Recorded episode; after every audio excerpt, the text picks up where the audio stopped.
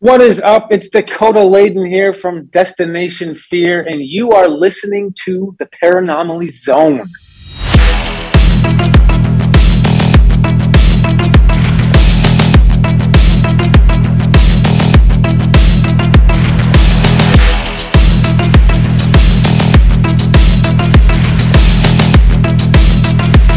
A ghostly apparition in the dark of night.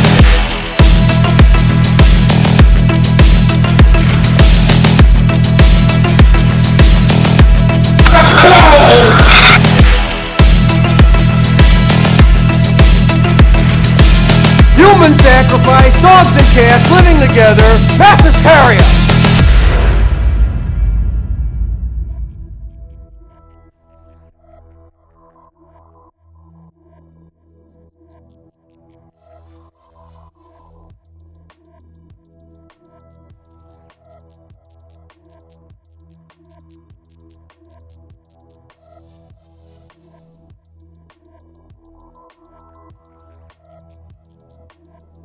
Okay, so I feel like I'm at an emotional crossroads, uh, an emotional podcast cross uh, crossroads, Mike. I'm concerned. I'm intrigued and concerned. Well, that makes Tell me me feel about this debacle. That, that makes me feel cared for, and and oh, uh, you are. Would you like a warm blanket? well, uh, can you send it to me somehow from Enderlin to here right now? Uh, it's like Well, I'll just run it over real quick. My my little warm comfort blankie.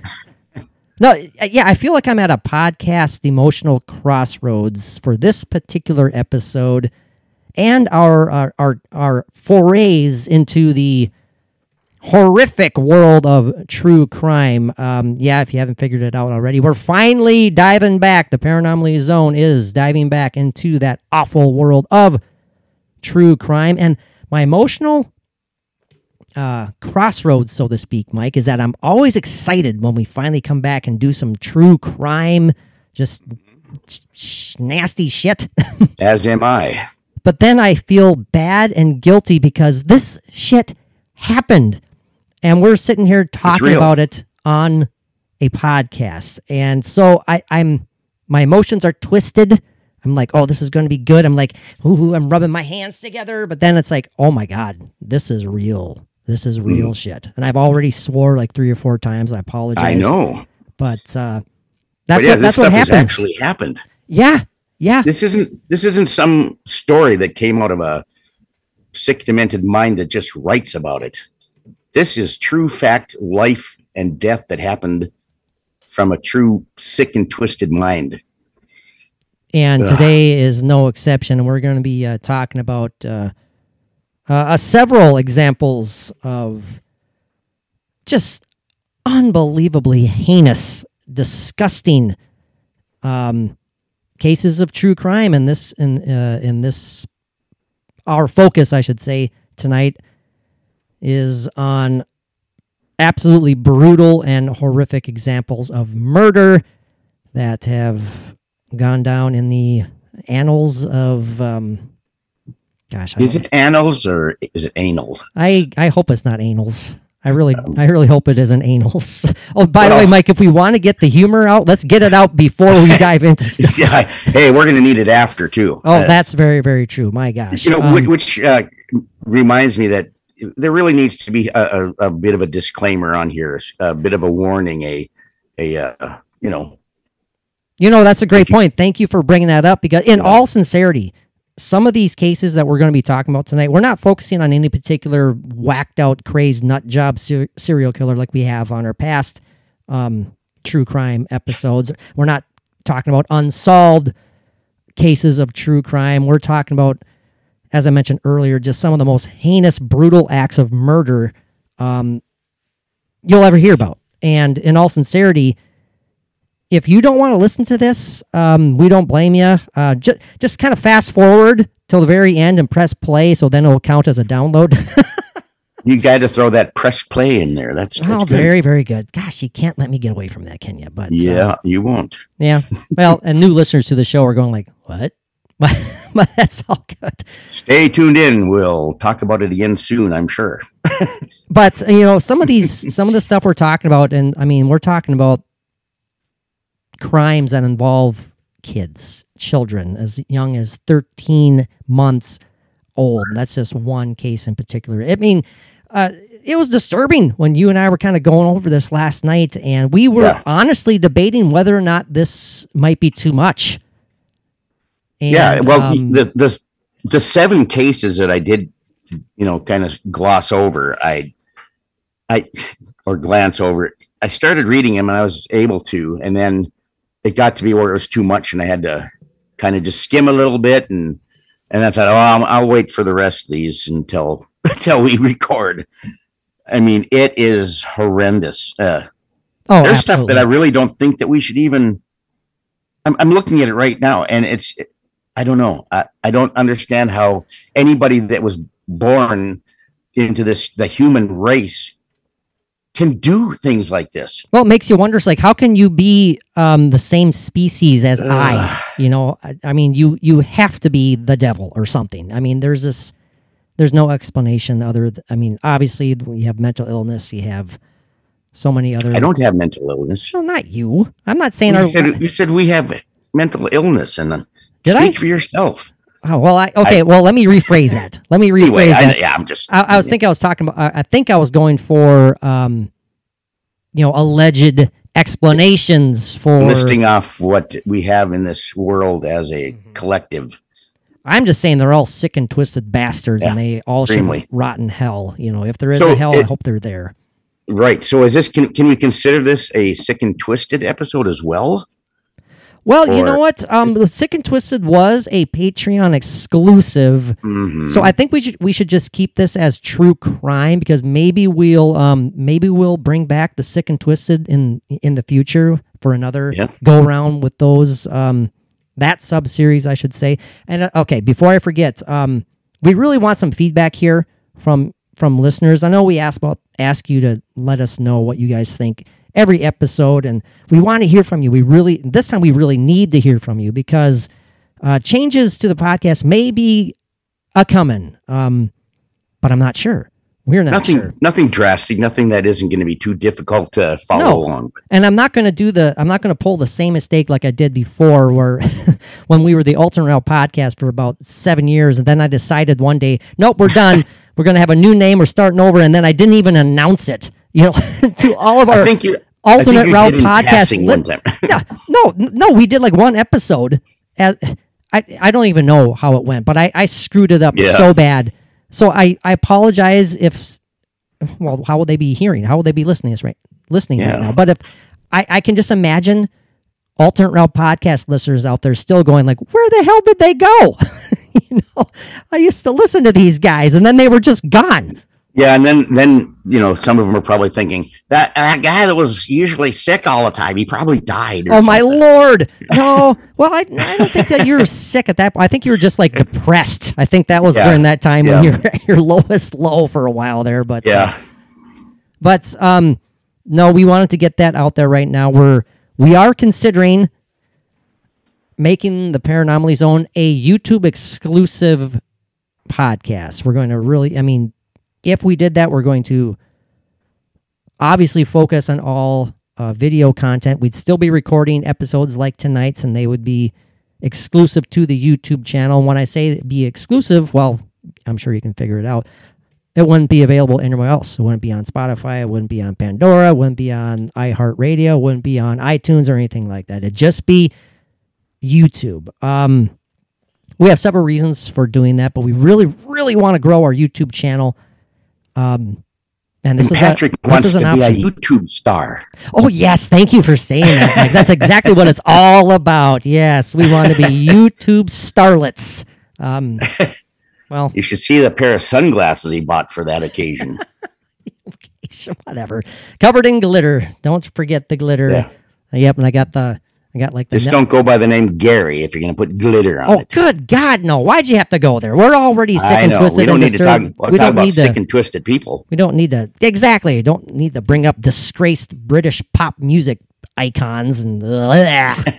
Is he even considered an icon? I don't even know. Well, that one hit wonder that was an awesome song. You still kick on that one. Yeah, that's okay. I get you, but he's he's a That's a real toe tapper there. he's a pig. That's all. That. He's, yeah.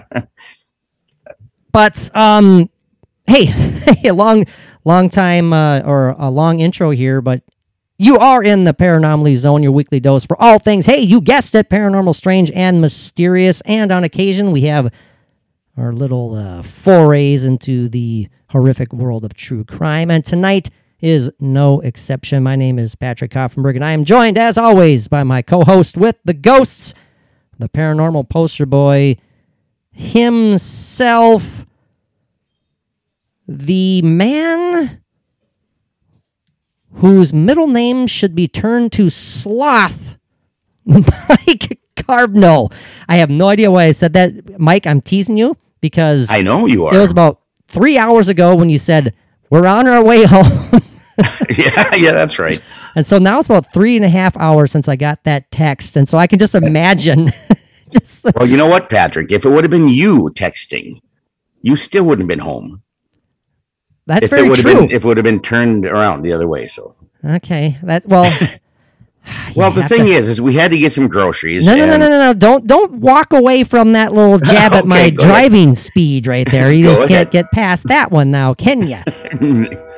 See, I, I like to drive safely, Yes. respectfully. I'm not a crazy madman like you are behind the wheel.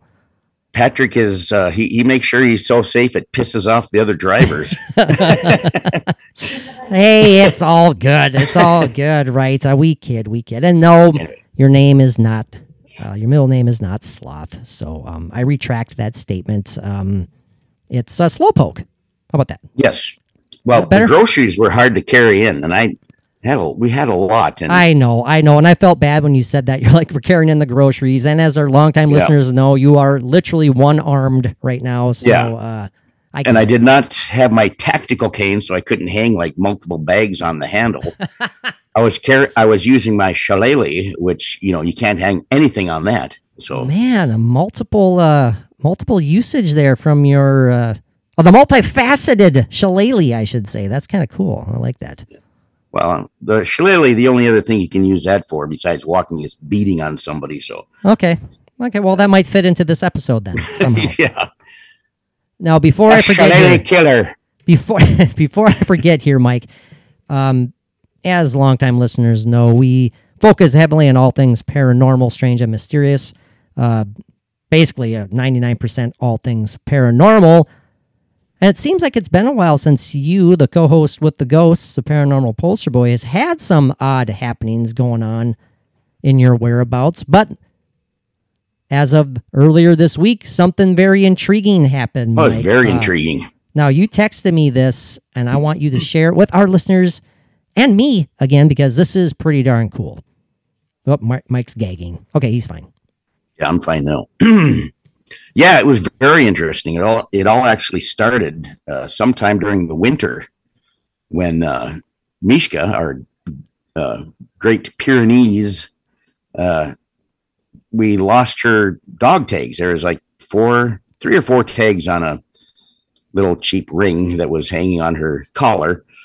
Well, I put uh, a tie out on her to let her out, you know, so she wouldn't jump over the fence and run away like she has before. A long story, but anyway. Broken your So I think, it, it, yeah, when I noticed that they were missing, I thought, well, you know, they must have got caught on her leash or whatever, and you know, in the snow somewhere. So I just, you know, wrote it off. Uh, kind of, well, I did look for them in the house to see if they might be here, but uh, couldn't find them. Um, moved furniture, I sweep every day because of the dog fur. Not around. So anyway, uh, earlier that week, Mishka was laying on the floor in front of us by the couch, and uh, all of a sudden we heard this like this tinny, clinky sound, like something being thrown on the floor.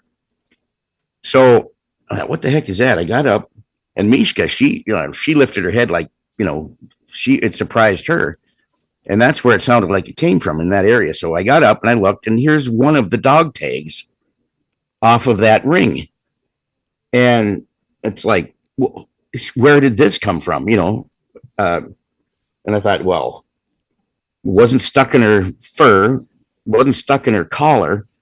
I know because I've had her collar off between, you know, between these times. Um, but there it was. Like to me, it seemed paranormal. You know, like it popping out of the sky or somebody dropping it down. Here, here's one of the dog tags. And like you So- said, you you are you're you keep up on s- sweeping due to the You know, dog, every three times a day. I mean, a And that- and a Shepherd. It's Yeah. like, and that includes under the furniture.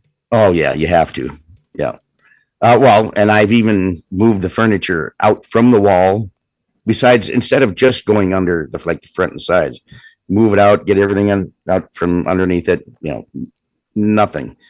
So anyway, a couple of days later, Mishka's laying on the floor again on the other side um, of the couch, uh, by the uh, by the couch on the floor, and uh, heard this again, this clink. You know, just something like being thrown on the floor, and you know, Mary and I look at each other, like, okay, you know, what is this? It's like the other night. I get up and go and look, and by her, Mishka on the floor, is the rest of the dog tags on this cheap ring. Well, this ring, it was it was bent in such a weird way, like, um, you know, it wasn't pulled apart where it would have opened, but the ring was pushed further together, so it made a tighter hole for the where the tags would be hanging. So this one, how it came off, I have no idea. And the other three, there was no way they were coming off by the way this ring was bent.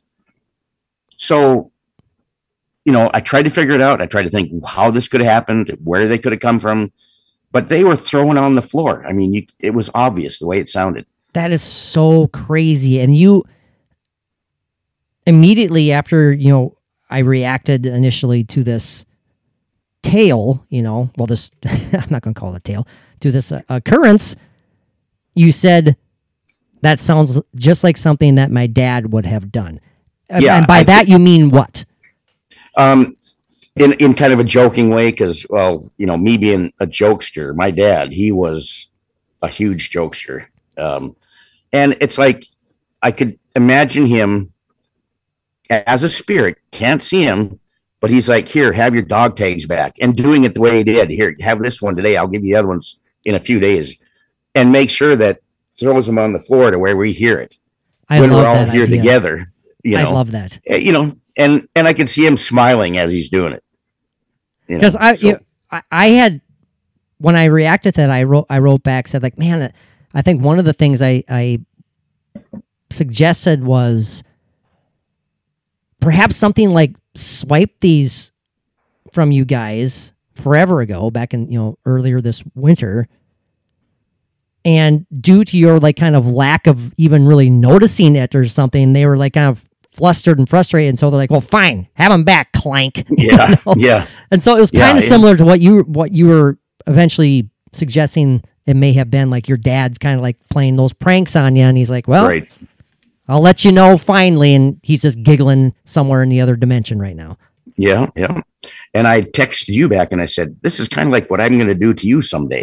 that's right That is Yeah. right and i said please please keep it um uh, civilized yeah. like, Well, don't do anything uh, too um, out of the ordinary if you know what i mean i mean you've always said you're gonna punch me or slap me or something like yeah. that Oh, I'd have to be more subtle than that. yeah Start whispering something in your ear like "press play." Up, and I'd know immediately who it was. I'd Yeah. know immediately. Uh, it'll be fun. That's crazy anyway. though. So, but um, you have a good vibe. You have a good feeling that that was something indeed paranormal, paranormal that happened. Oh, absolutely. The way you know, I, the way I was thinking about it and trying to figure it out, and there's just no way. I I can't figure it out. I love that. I love you know uh, experiences like that. There's, I mean, even even those pseudo skeptics out there, they have to be mildly intrigued by something. Just knowing something like that, just knowing that you are you're doing your due diligence as far as sweeping, and you've been looking for these Yep. tags for months. And you've never seen them. They haven't been just sitting right on your on a counter right next to your your couch that you just never Yeah. seen for months. You know, they, they Absolutely, have not they, they been would have been found. Yeah, they would have been found. That you know, if that was the case. Well, Mike, um, are you ready? Are you ready to Oh. dive into this? Yeah. Yeah. Um, again, those emotional crossroads I'm experiencing right now, I'll get through them because you know what? Hey, we're the lucky ones because we haven't gone through horrific shit like this, like these poor, poor victims had to endure. Again, um, if you guys want to check out right now, we don't blame you. Some of the stuff gets pretty harsh. Uh, Mike, let's take a brief time traveling excursion. Yes, we're back to doing that because it's fun. yep. So um, I will see you in like a minute or two. To our listeners, it shall be seamless. Hold on, boys and girls. We shall be right. All right, we are back. So, Mike, how was your time traveling excursion? Did you see anything cool? I don't know because I passed out. Really? It's the speed. It's the speed yeah. of these time traveling excursions. I can't. I can't take it sometimes. I I just. think you hit the wrong portal. I actually saw Dimetrodon. A Dimetrodon. okay, that's like two or three episodes in a row now. You've mentioned that, or at least two out of the last three, or something well, like that. that's why I brought it up this time. I kind of keeping that that uh, theme going. I understand. I Actually, understand. you know, actually, believe it or not, I have a little figure of one about about that big. Do you? Yeah. there you go. I'm I'm proud of you, Mike and his little Dimetrodon. Actually, I have some of my little dinosaurs still that I had when I was a little kid, and even some of my little green army men still that I used to play with. I Anyway, you have a, a plethora of cool stuff down in that basement of yours that you need to go through and find all that Yeah. shit. All right, Mike, are you ready for this? I Ah, am. I it, it took a lot of prep, but yes, I'm ready. Uh, yeah, we got to clean Men- our mental prep. clean our palate a little bit here because some, like I said, some of these things are just. I mean, they're all awful, but some of them just Yeah. they're they make you sick to your stomach. You know, and there's the thing is that's truly sad about it. This is what a microscopic percentage Right, of the stuff yeah. that goes on in this world, you know, and it's it's mind-boggling. It's mind-numbing. There, I went through so much stuff. There's so many cases that definitely rank up there as truly horrific and awful, and some of them don't even, when compared to what we're about ready to share. I mean, you can't rank these. You can't rate them because, as we said, they're all just devilish and heinous. Oh yeah, they they they don't fit into a a category of rating. There's no, just no they don't. They, they- yeah, it doesn't. It can't be done. Some of the cases, though, Mike, that I was flying through that you know we're not going to dive into, they're just as terrible. Um, some you know true crime aficionados out there, you know, they might be familiar with the stuff that we're going to talk about, um, which wouldn't be be uh, surprising, that's for sure. Some of these were new to me, not all of them, but some examples that we're not going to dive into, like the case of Diane Downs, Mike, from 1983, where she she attempted to murder her three little kids. Back in 1983. She, she succeeded in one murder. The other one ended up suffering like a, a stroke. The other one was paralyzed from like the waist down after her attack. And the reason that she tried to kill her three little kids is because her because of her obsession with a married man that she was with or slash wanted to be with who did not want kids. He did not want to have any kids. So, oh, okay, I'll just kill mine. Sacrifice her kids for a. Yeah, and what did he think of that? Did I know, don't. I mean- I just ugh, it, it it it's truly mind boggling. What do you think about this, Mike? The case of Mary Bell. This one is it's astonishing, and you'll understand why it's astonishing. Aside from its grotesque nature, Mary Bell, when she was ten years old, she committed her first murder. She strangled and killed a four-year-old boy. Then she also, after that, strangled and killed a three-year-old boy this time with the help of an accomplice. And this time they carved their initials into the boy's body, removed the boy's genitalia,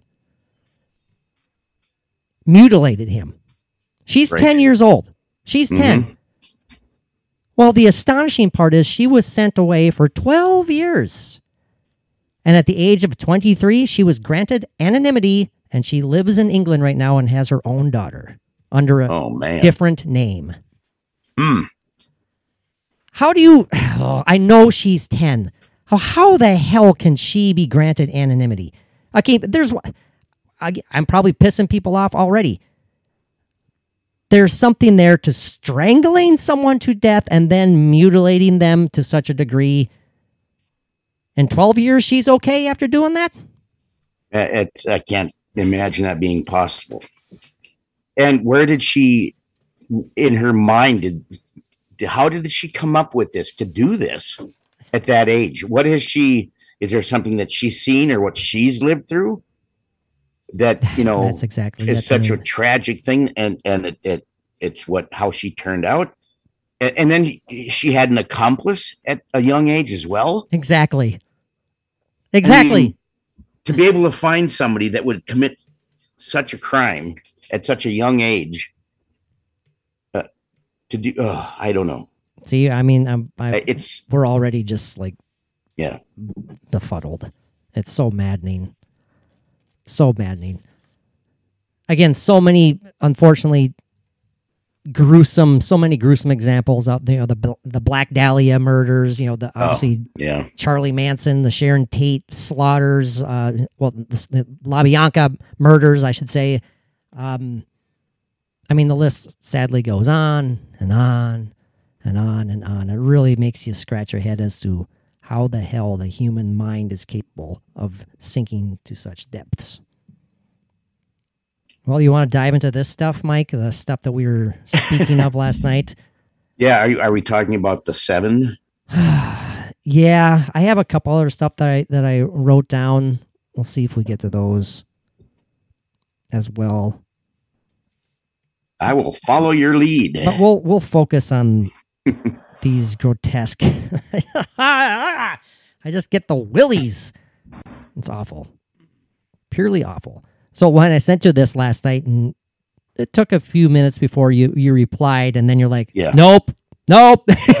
You're like, nope. There's like, would that be too far? Would we push? Would we be pushing the the limit? I think you said, but or I Yeah. I don't know how, how you know. worded that, but now, were you familiar in uh, before I sent you this list? Because out of this list that we're going by as reference, I was only familiar with one case, fairly familiar with, and I was referring to the Toolbox Killers.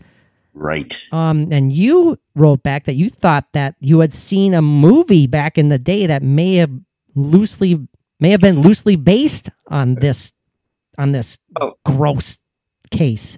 i wonder if it was you know i the the movie was called the toolbox murder murders or something like that and i remember seeing it in a drive-in theater in fargo north dakota back in the 70s later 70s probably.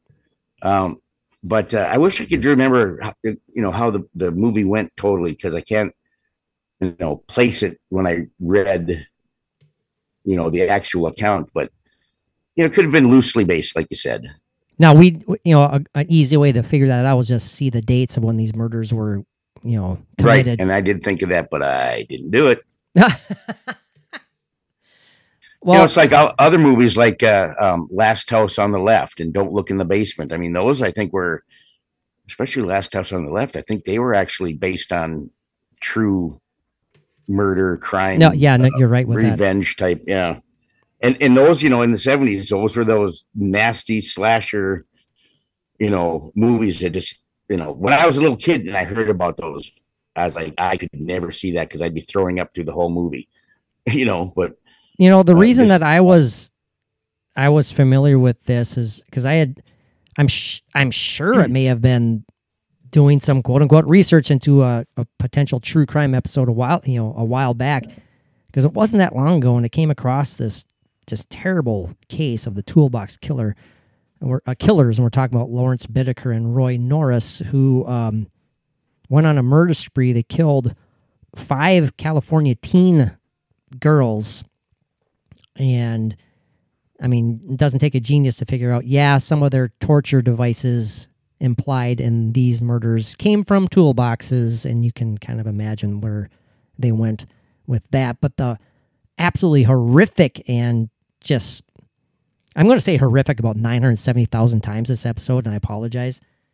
and that's putting it lightly. purely awful aspect of this is that these freaking white trash hillbilly murderous scumbags recorded on audio their final murder, their final torture of this poor girl. Shirley Ledford was the one who unfortunately had to go through this. Their final, well, you know, four other poor souls had to go through this as well. But they thought it'd be they thought it'd be fun to sit there and record their torture and eventual murder of this girl. And you can find the transcripts online of what was Yeah. said, what she Yeah. screamed, what she was pleading, what they were saying, what they were forcing her to do.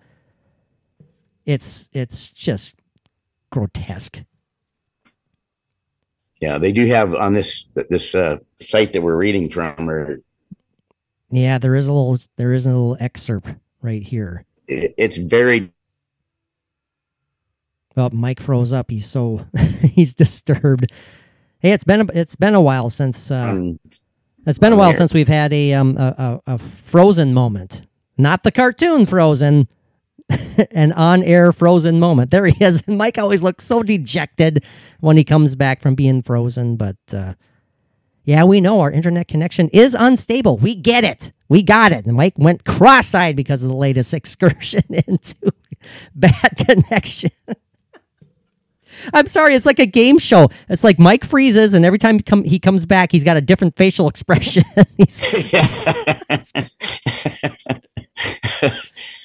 uh, but anyway, no, as Mike was saying, there is an excerpt here. Um, well, there's a reason this is grotesque and a reason that it's uh, tough to listen to, but I, I will read this excerpt if you're okay with that. Mike. Uh, this is an excerpt from that audio recording.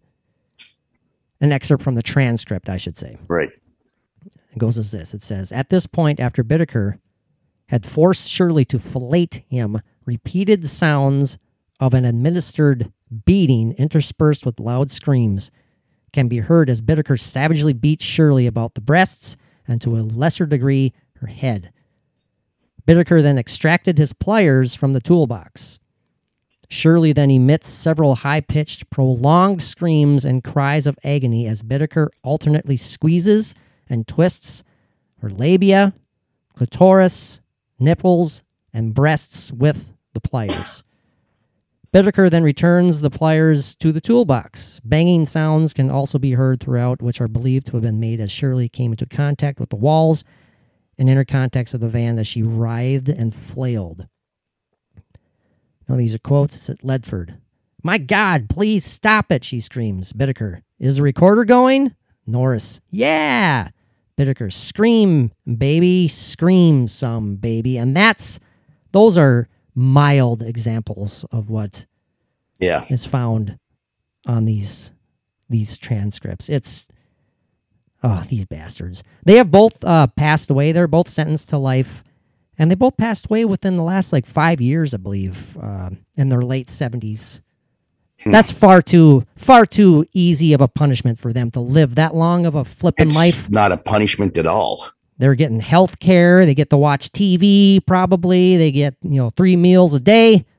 Tater tots and applesauce and everything. Good God, what freaking oh. But uh, hopefully they are um, have uh, been going through what some type of punishment at this point. Oh hell yeah, hell freaking yeah. Hopefully they've been come back. Maybe they'll be reincarnated as cockroaches and be like you know squashed every every day for the rest. I don't know. I have no Maybe idea. they maybe they will come uh, back as uh,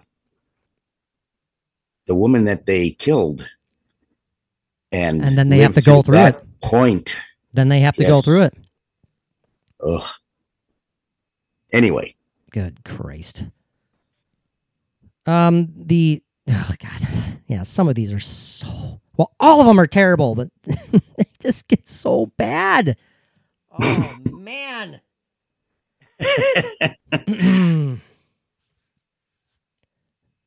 the murder of Kellyanne Bates. Kellyanne Bates was horrifically tortured for days before her tormentor finally killed her. below in this list are a few examples of what she went through. By the way, we're using a list from thoughtcatalog.com here. I went and I had, I saved all these sites or all these examples so I can go through, you know, maybe a little longer versions of these reads, a little more details, but then I figured I'd just stick to this because I don't know how much I could take. Um, Kellyanne I, Bates. I can I can help you read through some of these if you wish. Oh, sure, uh, sure, sure. If, if it gets to be too much for you, I, I think. I'll be fine. Um, Kellyanne Bates, born May 18th, 1978, brutally murdered April 16th, 1996. Kellyanne was a British teenager who was murdered at the age of 17 in Manchester after being tortured for four long weeks. Kelly's eyes were gouged from their sockets up to three weeks before she actually died. She died from being drowned in a bathtub. Now, these crimes were committed by her partner, James Patterson Smith. What a guy. Now, below, they share some of the specific, specific injuries that Kelly had to endure during these weeks of torture. Scalding to the buttocks and left leg. Burns on her thigh caused by the application of a hot iron. A fractured arm. Multiple stab wounds, wounds caused by knives, forks, and scissors. Stab wounds inside her mouth. Crush injuries to both hands. Mutilation of her ears, nose, eyebrows, mouth, lips, and genitalia. Wounds caused by a spade and pruning shears. As we mentioned before, both eyes were gouged out. Later stab wounds to the empty eye sockets. Finally, she was partially scalped. Good God Almighty. All thanks to Mr. James Patterson Smith, Mike. her partner, Her part. man. How are you feeling so far? I, I, I don't understand. That's no, you just we, we scratch our heads. Yeah. We're just we shake our heads. it's these are true monster stories. This is, you know, this goes beyond creatures that we've talked about many times. This is, That's a good way of putting it too. Pure. Creatures. yeah, hideous. Ugh. Uh yeah, you can go uh let's let's alternate for the remaining few here, Mike. Okay. Yeah. Um if you're comfortable with that, of course. Oh, absolutely. Let's see. This is the story of Junko Furuta. Okay. Furuta was a 17 year old Japanese girl whose case became known as the concrete encased high school girl murder case. Well, Furuta was kidnapped by four teenage boys, and aside from the brutality of the assault against her, the most disturbing thing is that she has she was held at one of the kidnappers' houses, and his parents were present the entire time, and they knew what was going on and did nothing to stop it. Also, extremely disturbing is that Furuta turned 17 while she was in captivity and enduring these horrors. There's something tremendously upsetting about that. Well, yeah. My Ah. God. Well, yeah, that's what it says, and uh, goes without saying. Exactly. Uh, to avoid concern over her abduction, the perpetrators forced Furuta to call her parents and tell them that she would be staying at a friend's house for a while. Over the course of her confinement, Furuta was repeatedly raped, beaten, and tortured by her four captors until they killed her. The parents of Kami Saku were present in the home for at least part of the time that Furuta was held captive. And though she pleaded with them for help, they did not intervene, later claiming that they feared their son too much to do so. The killers hid her corpse in a 208 liter oil drum filled with concrete. They disposed of the drum in a tract of reclaimed land in Koto, Tokyo. Okay, I have to say one thing. I have to ask one thing. Damn those parents. Damn At them. least- At least. What in God's name? That is hmm. your child. And you're afraid to intervene? Man, You're pathetic. They are just as culpable, just as guilty. They have they are just as much to be blamed as the murderers and her torturers. I mean, I'm not overstepping my bounds in saying that by any means. That is absolutely grotesque. yeah, there's, yeah, no explanation can be given. I can't even Nothing. begin to wrap my head around that. Your daughter is going through that. In the floor below you, the level below you. She's pleading for your help. And you, think do would nothing. come to the point where, where where nothing would matter but getting out, leaving there, and and getting help. Even if you risked your damn life, of course you're going down there. Yeah, My God. Ugh. I don't know what the hell happened to her parents, but I I tr- I don't mean to sound too harsh, but I really hope that they are suffering somehow. Grotesque. That's another one of my favorite words tonight. Absolutely grotesque. Makes you feel kind of nauseous when you think about it. Oh See, man. there there there there are kind of funny things I want to put into here, little quips, but I just can't. you can't. I, I can't. Oh my god. You know, and that that's saying a lot about me. About you know, for me. Um, just because I wrote down the names, I don't think they were shared in this article, but I did look up and find the names of the perpetrators for this. Just brutal and Ah, I'm running out of adjectives. I just I don't know how else to describe them. I'm talking about the murder of two-year-old James Bulger.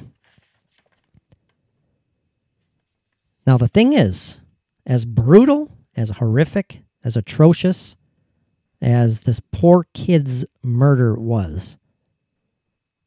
Kind of similar to Mary Bell. Well, guess what? His two murderers, John Venables and Robert Thompson, were both 10 year old boys. 10 year old boys. Uh, 1993 in England, Two year old James Bulger was abducted by two 10 year olds at the mall while James' mother was distracted. I can imagine the guilt that James's mother has felt for the rest of her life. Will never be the same. Now, after taking James from the mall, the two boys took Bulger on a two and a half mile walk. At one point, they picked Bulger up and dropped him on his head, which caused him to have a bump on his head, and according to bystanders, caused James to begin crying. The two then took him up an embankment and onto a set of railroad tracks where they began torturing the poor kid. Now, these are some of the details that this starts getting pretty, pretty uh, bleak and uh, tough to listen to. Some of the details. At the trial, it was established that at this location, one of the boys threw blue Humbrol modeling paints, which they had shoplifted earlier. Of course, they did. They threw it right into Bulger's left eye. They then kicked and stomped on Bulger and threw bricks and stones at him. Batteries were placed in Bulger's mouth. Police believe that some batteries may have been inserted into his anus, although none were actually found. Finally, a 22 pound iron bar, described in court as a railway fish plate, was dropped on top of Bulger. Bulger suffered 10 skull fractures as a result of the iron bar striking his head. The case's pathologist, Dr. Alan Williams, stated that Bulger suffered so many injuries, 42 in total, that none could be isolated as the fatal blow. Police suspected that there was a sexual element to the crime since Bulger's shoes, socks, trousers, and underpants had been removed. The pathologist's report, read out in court, stated that Bulger's foreskin had been forcibly retracted. Before they left him, the boys laid two year old James Bulger across the railway tracks and weighted his head down with rubble in the hope that a train would hit him and make his death appear to be an accident. After Bulger's killers left the scene, his body was cut in half by train. Bulger's severed body was discovered two days later. Yeah. Words And- for that, Mike? Words? No. Anything? Uh, what happened to these God. kids Good? Lord Almighty. Um, Mike, you got the list in front of you, right? I do. Okay, so I'm going to exit. I'll let you read this this last example here. It's just so I well last for now. The Amora Okay. the Amora Bain Carson Mm-hmm. case because I want to right now on air. I want to look up what happened to these two monsters. So John Venables and Robert Thompson. Okay, where are Thompson and Venables now? Oh, huh. You wouldn't say. Kind of similar to Mary Bell, I see. Really? So Venables and Thompson were both jailed for life, but oh, shocking, were released on license with new identities in 2001, a mere eight years after committing these crimes. Venables, however, was 40 years old when he was sent back to prison in 2010 and 2017 for possessing indecent images of children. Oh, jeez. No kidding. He was refused parole in 2020. Good. Okay, this kid, obvi- Oh my God. He was a monster when he was 10. They were both monsters Right. when they were 10. I don't give a shit what anyone says. Oh, he's a kid. He had problems. He has mental illness. Fuck that. I'm dropping the F bombs. He was a monster. The devil incarnate right there. Both these little bastards. You okay, Mike? Yeah, I am. I'm. I'm just. Uh, Oh. I'm enthralled with your rant. Rant. Oh my You God. should- yeah, but you got a little. You got a little line of clear snot coming out Do of I? your nose. Oh. I do. I do. I, I mean that. Yeah, and a little bit of spit coming out of the other corner of your mouth. So Ah, I apologize. I, I do Yeah. apologize. It does say that um, hair, Robert going again. Thompson though is still living in the UK. I, I think uh, so. Um, so he's he's fine and dandy. Well, good for you, Robert Thompson. Yeah, and they have I'm seeing they have the little pictures of these little ten year olds in the in the you know the the the lineup here. Their mug shots. Oh, just look at those little ten year old faces. little cherubs. Little cherubs. What monsters. Ugh. Oh, inter- interesting here. For Robert Thompson, though, it says that um, following his eight year sentence, eight years, Robert Thompson was freed and given a new identity, which we said already. At the age of 28, it was, this was that's when this was published.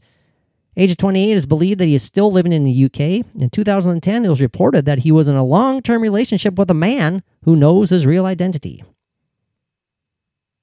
Uh, while he has not reoffended since being released, in a two part documentary, one of the investigators who questioned Thompson suggested that he was the ringleader of the attack, calling him Street Mart and switched on. Robert replied, saying, I don't know. Oh, no. The, the, the uh, investigator continued, said, I don't know how he was doing at school, but he was switched on.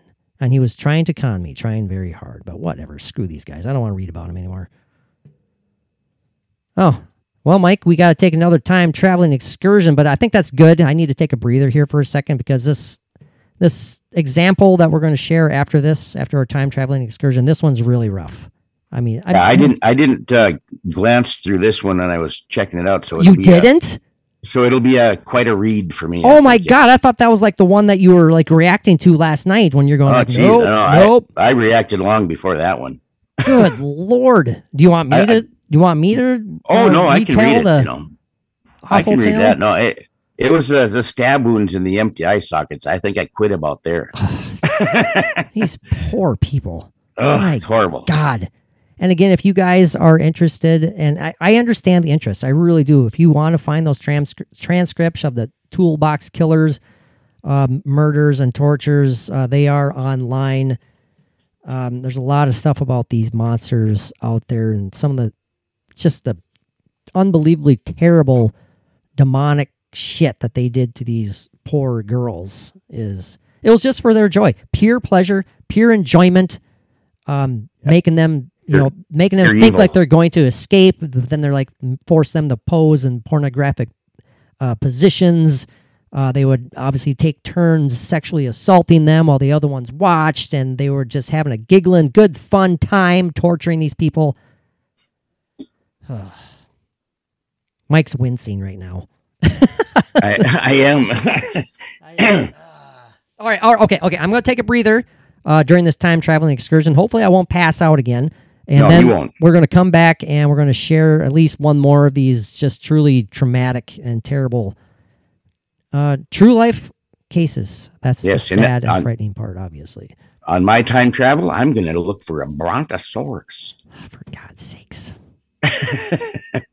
All right. Good luck at looking for that Brontosaurus. Mike, you'll never be seen again.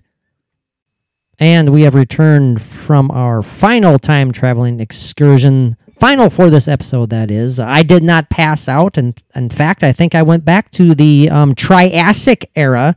Um, not the Jurassic, Did not you the see Cretaceous. Sam Neill? No. no, no, no, no, no, no, no. Triassic, I Yeah, said. so, So, yeah. so come on, get it straight. Get it straight. Wrong ASIC.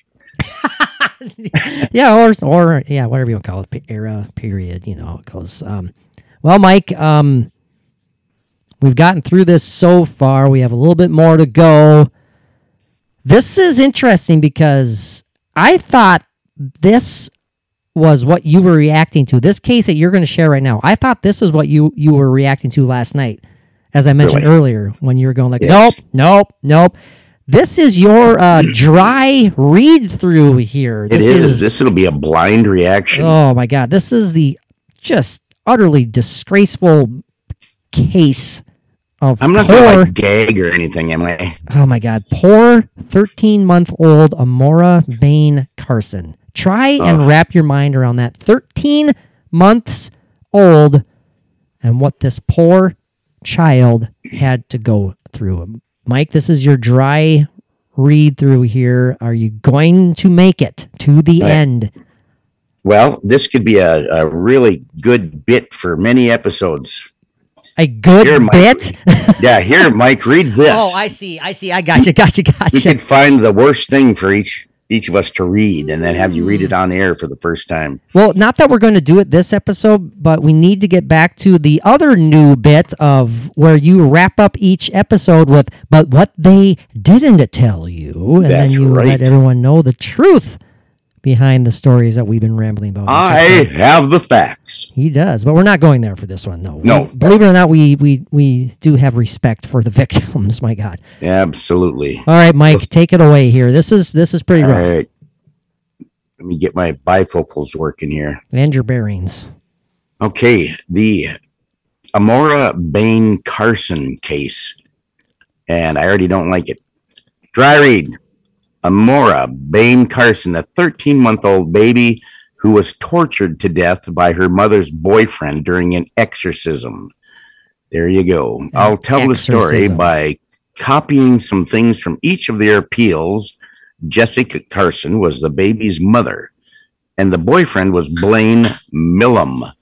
Jessica Carson was sentenced to life while Billam, Blaine, Blaine Milam was sentenced to death. All right, now here it, even has a warning, a graphic content. And Mike is just so we just so we're clear. Mike is reading this like verbatim from how, what the author wrote. And like I said, I think the author even said like I'm copy and pasting, copying and pasting here. So just so you know, Mm-hmm. Yeah. Mike isn't copying and pasting anything right now. He's just reading No. this from top to bottom. Yes, and it, just explaining what where this comes from. Yes. Okay. Uh, Carson concluded that the child was like Chucky or Pet Sematary, the horror movies. When the boy dies and comes back to life, all evil and stuff, because the child was biting Blaine to where it was drawing blood on his hands. After Milam returned to the child, he took a picture of her and gave it to Carson. One of the child's eyes was stretched and like warped down. Carson heard horrible cries from the child as Milam was attempting the exorcism. Oh, ah, I just lost it. That's okay. You can take your time. Uh, I mean, not me losing it physically. I mean, I actually it No, it glitched on my phone here. I know. All right, here we go. We had just uh, mentioned that earlier too about how it's that's some of these articles when you share them, share the links, you know, from phone to phone, Right. they, they just fly all over the place. You're like you're reading it, and all of a sudden, like an Yeah. ad pops up, and then then you're Yep, lost. That's forever. what it did. yeah. Are you Okay, back so on track? the, Okay. I am back on track. During the hours involved, the Milam had taken the child to a back bedroom in their small dwelling and wedged the, the door the Oh. door shut. See, Mishka doesn't like this either. I don't blame her by any means. Okay. Um boy, I don't like the way this okay, there we go. um the evidence would allow a jury to conclude that Carson was necessarily aware of what was happening to the child. Because she admitted hearing the screams that accompanied such torture and because she saw the child's deformed head. Right. I mean, duh. What? Of course. Yeah. They, they, yes. She knows what's happening. She hears the screams and she saw physical evidence. And she do anything about it? Hell no. no. Sorry, Mike. I, After some time had passed and heard the sounds caused by the blows, they found blood sp- uh, spatter stains consistent consistent with blunt force trauma near the south bedroom. Among the items collected from the south bedroom were blood-stained bedding and baby clothes, blood-stained baby diapers and wipes, a tube of Astroglide lubricant, and a pair of jeans with blood stains on the lap. DNA testing later showed that Amora's blood was on these items. As a result of the exorcism conducted by Milam, Amora suffered innumerable energy, innumerable in- injuries that led to her death. Forensic evidence showed the child was beaten so severely that the multitude of fractures to her skull connected with each other like a jigsaw puzzle, and her brain was torn and severely damaged. An arm and leg had spiral fractures, indicating they were twisted in two. good Her- lord. Torso was either struck by a blunt object or squeezed until the ribs and sternum broke. And her body, neck, chest, abdomen, buttocks, both elbows, both forearms, both feet, right arm, left shoulder, left upper arm, left hand, right thigh, and left knee was riddled with no less than 24 distinct bite marks. Okay, now listen. Okay, this is an exorcism that this guy is going through because he's saying that this kid is like Chucky. This kid is possessed. This little kid has been biting. Poor me. I am going to perform this exorcism.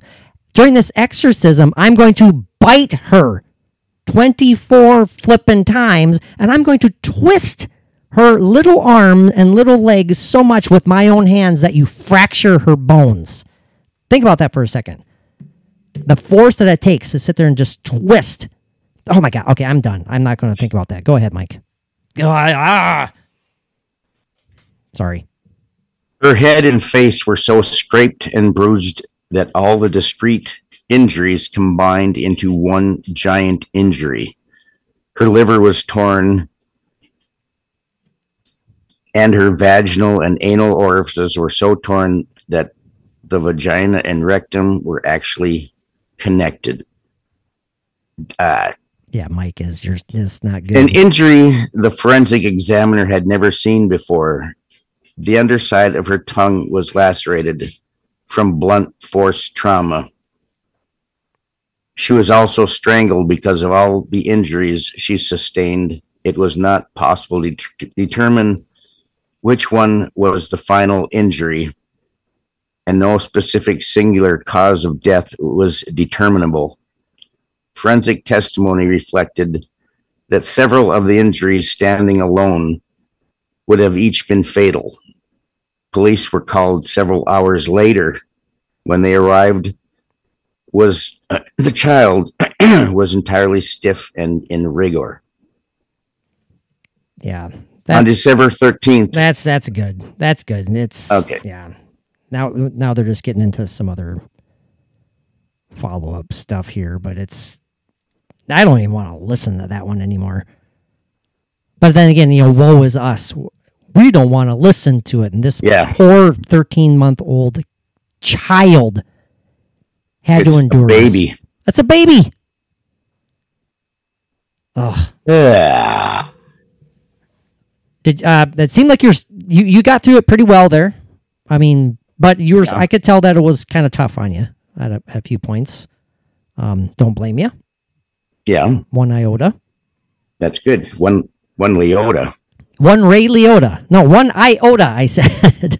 yeah, don't bring up Ray Liotta in Mike's presence because that's his favorite favorite GIF of all time is the Ray Liotta laughing GIF.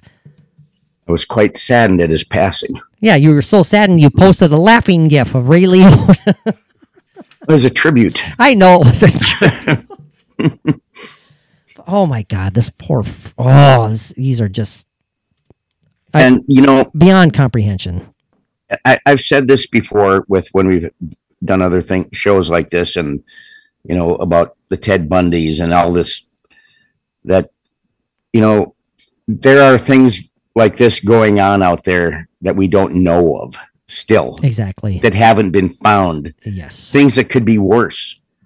Uh, I remember we talked to Chris Jericho about that, and he wanted to believe that well, they just don't happen anymore because we've caught up with the technology to keep this thing from not happening.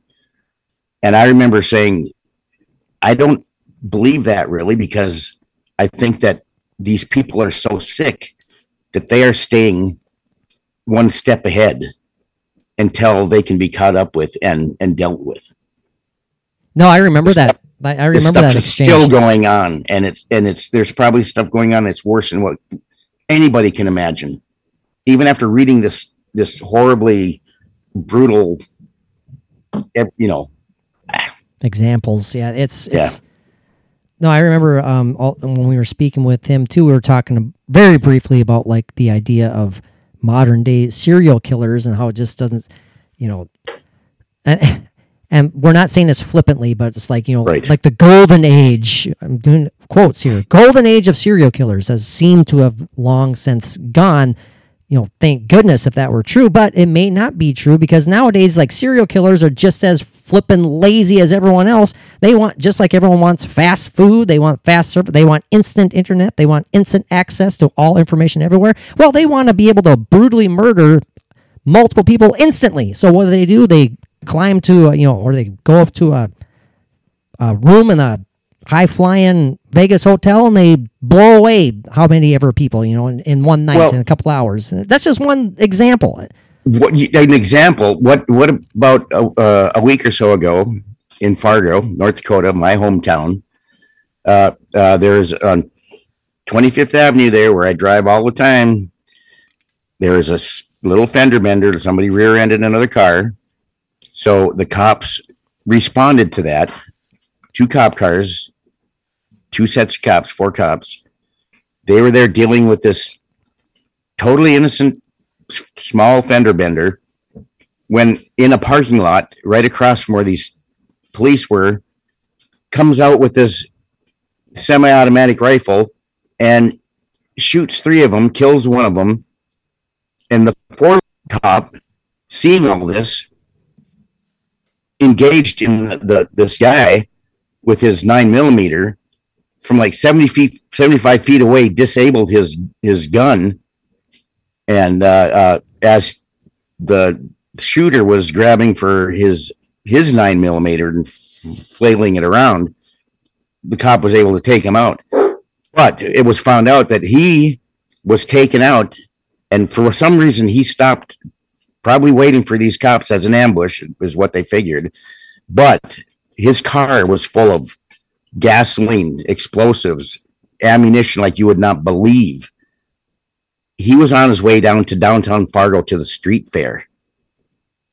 And this one cop, one cop left was there, took him out and saved how many people that would have Thank been God. just like you were saying. He had gasoline and bombs, handmade grenade, things like that. Didn't he have like propane tanks or something? propane tanks as well. Thank God for that officer. I mean, and then, but then they, you know, the officer tragically loses his life. Right. And this, And Ah. 23 years old. He was on the force for like three months. that's right. That's right. He had been on for just three months. My goodness gracious. See, I had actually heard that it was like his first. Maybe it was someone who's exaggerating the story, but I had heard that it was like his first day on the job, or, or you know, I don't no, know if it was, was- that awful, but No, it was, it was, he was three months with the force. Yeah. good Christ. But anyway, Well, I have a few other uh, quick examples we can fly through, Mike. Uh, if you're okay with it. so much death. Oh man, no. Um, there's just so much freaking sickness out there. Uh, like the case of um Issei uh Sagawa. You know Issei Sagawa. He was a Japanese man who fell for a woman named Renee Hartevelt while he was staying in France, and he invited Renee over to where he was staying. While there, though, of course, he snuck up behind her and shot her in the head. He then ate her flesh for three days until he was caught in a park with two suitcases filled with her dismembered body parts. So that's good old, good old Issei Magawa. That's his example. Now, um, the the great story of Lisa Montgomery. Uh, very touching story of Lisa Montgomery. She she wanted a baby really bad. Montgomery lied constantly about being pregnant and losing her babies. In 2004, she befriended actually pregnant Bobbie Jo Stinnett, Stinney, showed up at Bobbie Jo's house, strangled Bobbie Jo with a rope, then cut up Bobbie Jo's belly and removed her baby. That happened in Fargo as well. Good Christ. Not this story, I don't believe, but that did happen to a woman in Fargo. Bobbie Jo She was was only passed out. And so she woke up and tried to wrestle with Lisa to get away from her, but then Lisa eventually killed Bobbie Jo. This thing blows my mind. The Greyhound bus murderer. This is labeled as a Greyhound bus murder because guess what? This guy was released as well. This took place in, well, you guessed it, on a Greyhound bus back in 2008 when Vince Li stabbed and beheaded 22 year old Tim McLean, like I said, while on board a packed Greyhound bus. He proceeded to sever the rest of McLean's body parts and eat them in front of the shocked passengers. Whoa. Do you remember Wha- this? No. But of course, good old good old Vince Li was found not criminally responsible because oh yeah, he suffered from mental illness and guess what? He's currently free. But what you didn't know about this story Oh Christ. is he thought that he was on that show Man versus Food. Well, it's a common mistake. And then he just kind of lost it a little bit. I understand. Yeah, and the smell from the back of the bus didn't uh, God, didn't help just- much either. I mean, you gotta be kidding me. This guy beheads a person and eats him in And front of nobody people. stops it. That's another thing too. What they're all just standing there like they're entertained. I mean, what the hell is going on there? I'm Hmm. assuming it was so packed that no one noticed and he was in the far back. I don't know. No one noticed this guy screaming as his Yeah. head was being chopped off. Yeah, and, and there's not blood going splattering all over the place and being noticed. It is just unreal. Have you heard of Anyway. like like the Ken and Barbie murderers? That's another case that is just That sickening. sounds familiar. Yeah. uh, Paul Bernardo and Karla Homolka. They were a uh, rich, young, good-looking couple, uh, but they actually got off on killing people. And they raped and murdered three women. This couple here, including Homolka's little sister, who was quote unquote given to Paul Bernardo by Homolka as a Christmas gift. Yeah, there was a um, true crime documentary special on this couple because they, just like the Toolbox Killers, not only recorded this on audio, they also filmed their drugging, raping, and uh, eventually murdering of the, these poor girls. So great people, these guys. I believe that Paul Bernardo is still in prison, but Karla is released because she spoke out against him. She testified against Paul, even though she uh, gave up her sister for him. But she's out there free. Isn't that great? They did it. Nah. Right. Just oh, I Those- had nothing to do with it. Nah. what's what's the saying? No honor among thieves, no honor among um, murderers. I guess. I guess they don't believe in snitches get stitches. I Good criminy Christmas. Um, I don't even know if I want to share any more of these. They just make me want to vomit. the last one I will um, share, Mike, is the um, the case, the sad case of uh, Sylvia Likens. I don't know if you're familiar with this one. It's more just tragic sadness. I had it pulled up here on the computer, actually. So briefly, the the this terrible case, uh, Sylvia Likens, born 1949, uh, murdered 1965. She was an American teenager who was tortured and murdered by her caregiver Gertrude Baniszewski, along with many of Baniszewski's children and several of their neighborhood friends. The abuse of Sylvia lasted for over three months, occurring incrementally before Likens died from her extensive injuries and malnourishment on October 26, 1965. Likens, Sylvia Likens, was increasingly neglected, belittled, sexually humiliated, beaten, starved, lacerated, burned, and dehydrated by her tormentors. Again, this this is this was ran by her caretaker, Mrs. Gertrude Baniszewski. It's so it's, it's something that went on for a long, long time until it just took took over and Months. and killed her. Yeah. Sylvia's autopsy showed 150 mo- wounds across her body, including several burns, scald marks, and eroded skin. Uh, even her younger sister Jenny, through intimidation, was forced to participate in her older sister's mistreatment. The official cause of Sylvia's death was determined to be homicide caused by a combination of subdural hematoma and shock, combined with severe malnutrition. You know, it's it, the details are absolutely just mind numbing but some of the sexual abuse that she went through she was this poor girl after being beaten and tortured she was also forced to strip naked and masturbate with a Pepsi Cola bottle in front of the neighbors and the friends and the families before she was further beaten and tortured just wonderful people this Gertrude Baniszewski and her her friends and family So all these people that witnessed this, and none of Participated. them are. No.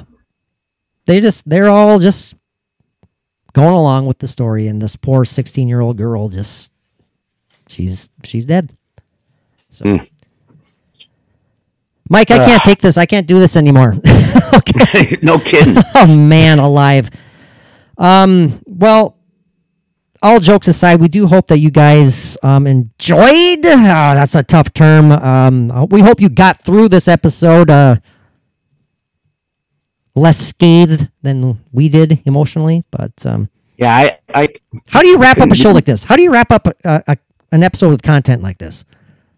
uh, I don't know. no idea. I mean, see, after we started reading this crap, everything started falling apart. I It's like, know. It's well, you're like stumbling through. Mhm. yeah. It's It- like our our like natural a mental shock. our natural attempts at humor just do not seem appropriate at all. Um, but hey, that's that's okay because we're we're we're good humans, unlike the people we spoke Well, of today. I felt bad about my man versus food joke.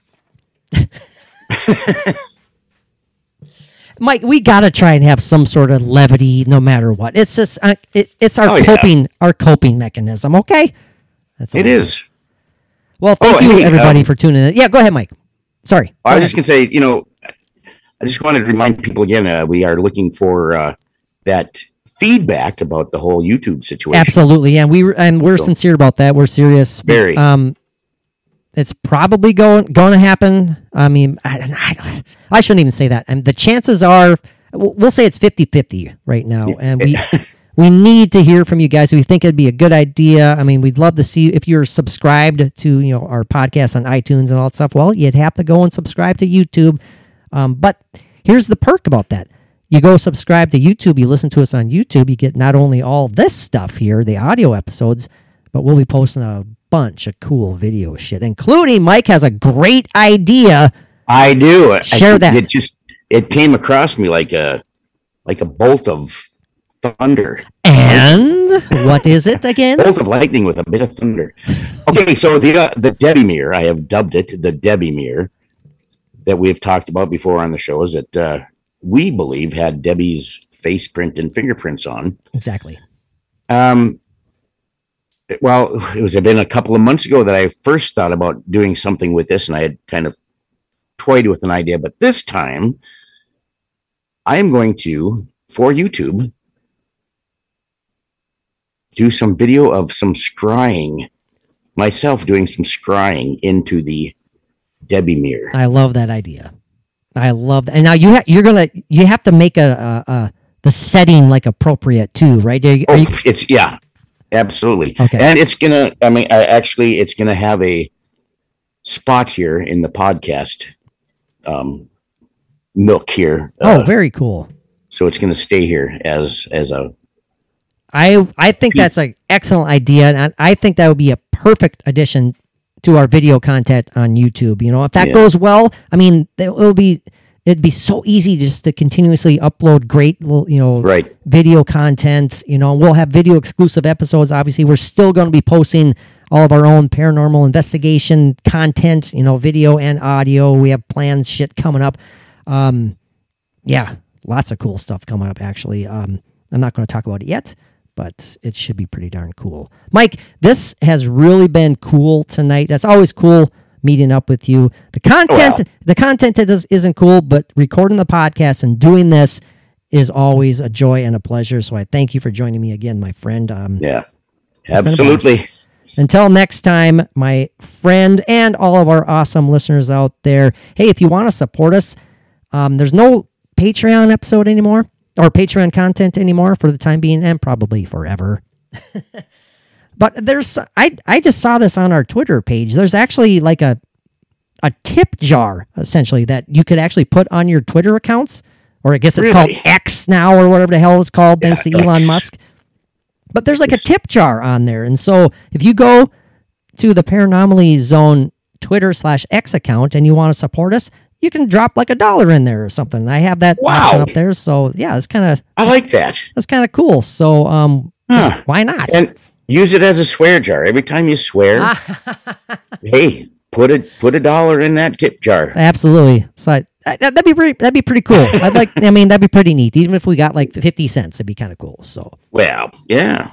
but we got lots of stuff planned. Um, let us know uh the feedback. Let us know what you guys would like to hear if we're doing a good job and all that. Yeah, kind of let stuff. us know too what you think about this uh, graphic content. If it's something that you can handle, if you don't, if you can't handle it, let us know. Let us know. We'll do it anyway. Mike, what do our awesome friends of the podcast need to do? Peace out.